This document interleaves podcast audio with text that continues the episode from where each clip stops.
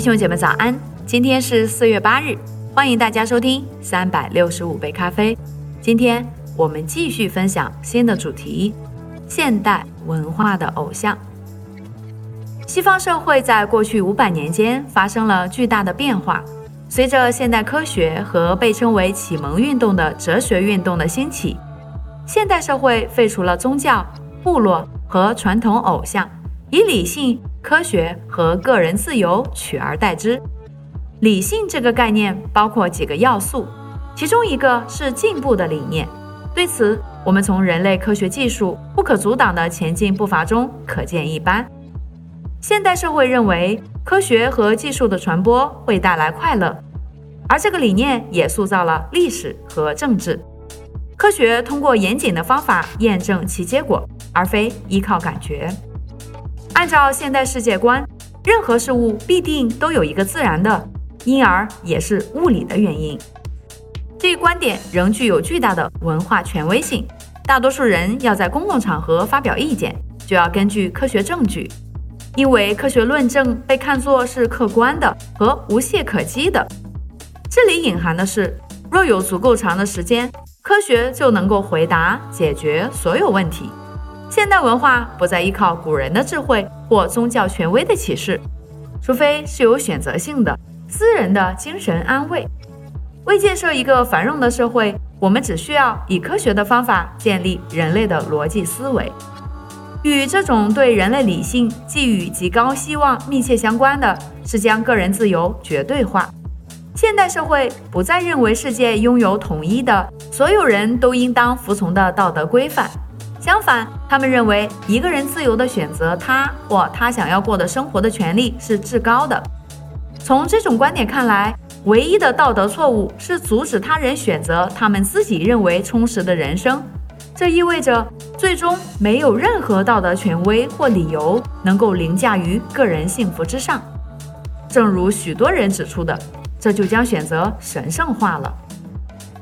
在当下的现代社会。个人是宇宙的中心，是一切被造中唯独应受尊重的。换言之，自我取代了上帝。现代文化的偶像对工作观的形成产生了深远的影响。在传统社会中，人们牺牲自己的利益、欲望，以服侍更高的权威，例如上帝、家庭和他人，并以此发现自己的意义和价值。而现代社会中，个人利益和欲望至高无上，这种观念上的转变也给工作在人们生活中所扮演的角色带来变化。如今，工作变成实现自我的方式。传统文化认为，每个人在社会阶层中的地位是由出身或习俗所决定。每个家庭在社会中各居其位，个人才华、抱负和辛勤工作无法决定一个人最终的成就。而现代社会却又过于看重个人的自主。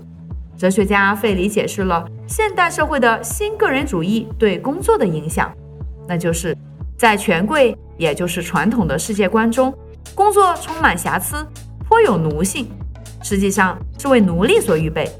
而现代社会认为，工作是实现自我的舞台，不仅可以提升自我，而且是自我实现的方式。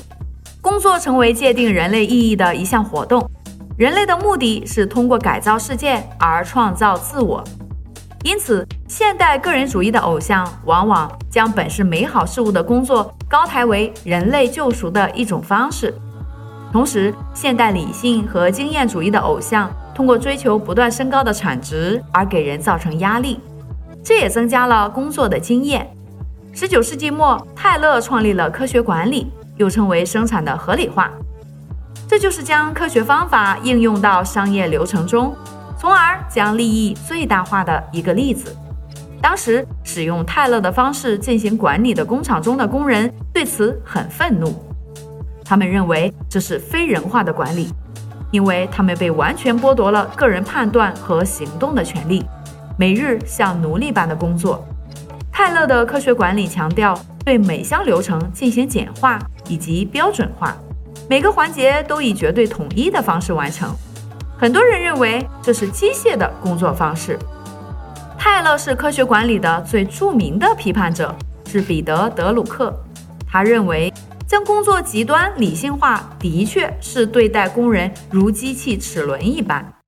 他写道：“若让一台机器发挥最佳水平，最好的方法就是让他们仅做一件事情，而且不断重复，尽量简化。但人是一台设计非常糟糕的机器。人类的过人之处在于协调，人类善于将感知与行动连在一起。只有当整个人、肌肉、感官和心灵都调动起来，投入到工作中。”才能将其能力发挥到极致。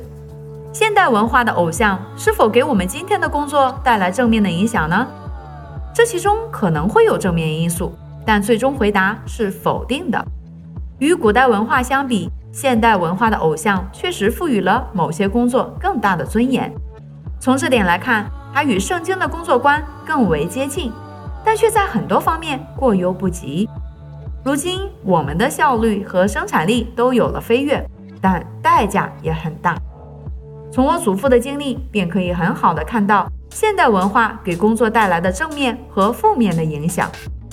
我的祖父1880年出生于颇具传统文化的意大利，他是陶匠之子。他告诉他的父亲，他不想子承父业。然而，家人告诉他，在那个等级森严的社会。人们不可能从家族行业之外得到任何一份工作，甚至不可能搬到另一个村庄。于是，他在1897年移居美国，来到了这个比家乡更加现代、拥有家乡所无法想象的社会流动性的国家。祖父开始在纽约的地铁工作，这里的工作强度简直无法想象，且没有配套的安全防护措施，这在家乡也是无法想象的。后来，他在一次事故中几乎失去一条腿，于是他搬到特拉华州的威尔明顿，在那里靠着自己的力量开了一间肉铺。这在家乡的村庄也是无法做到的。他在新的国家找到了自我。回顾他的一生，他一直受到现代文化的影响，被释放、被打压，也被重新塑造。所以，亲爱的弟兄姐妹们。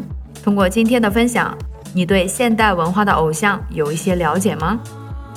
明天同一时间，我们将继续分享后现代文化的偶像，请大家准时收听。祝福大家，以马内利。thank you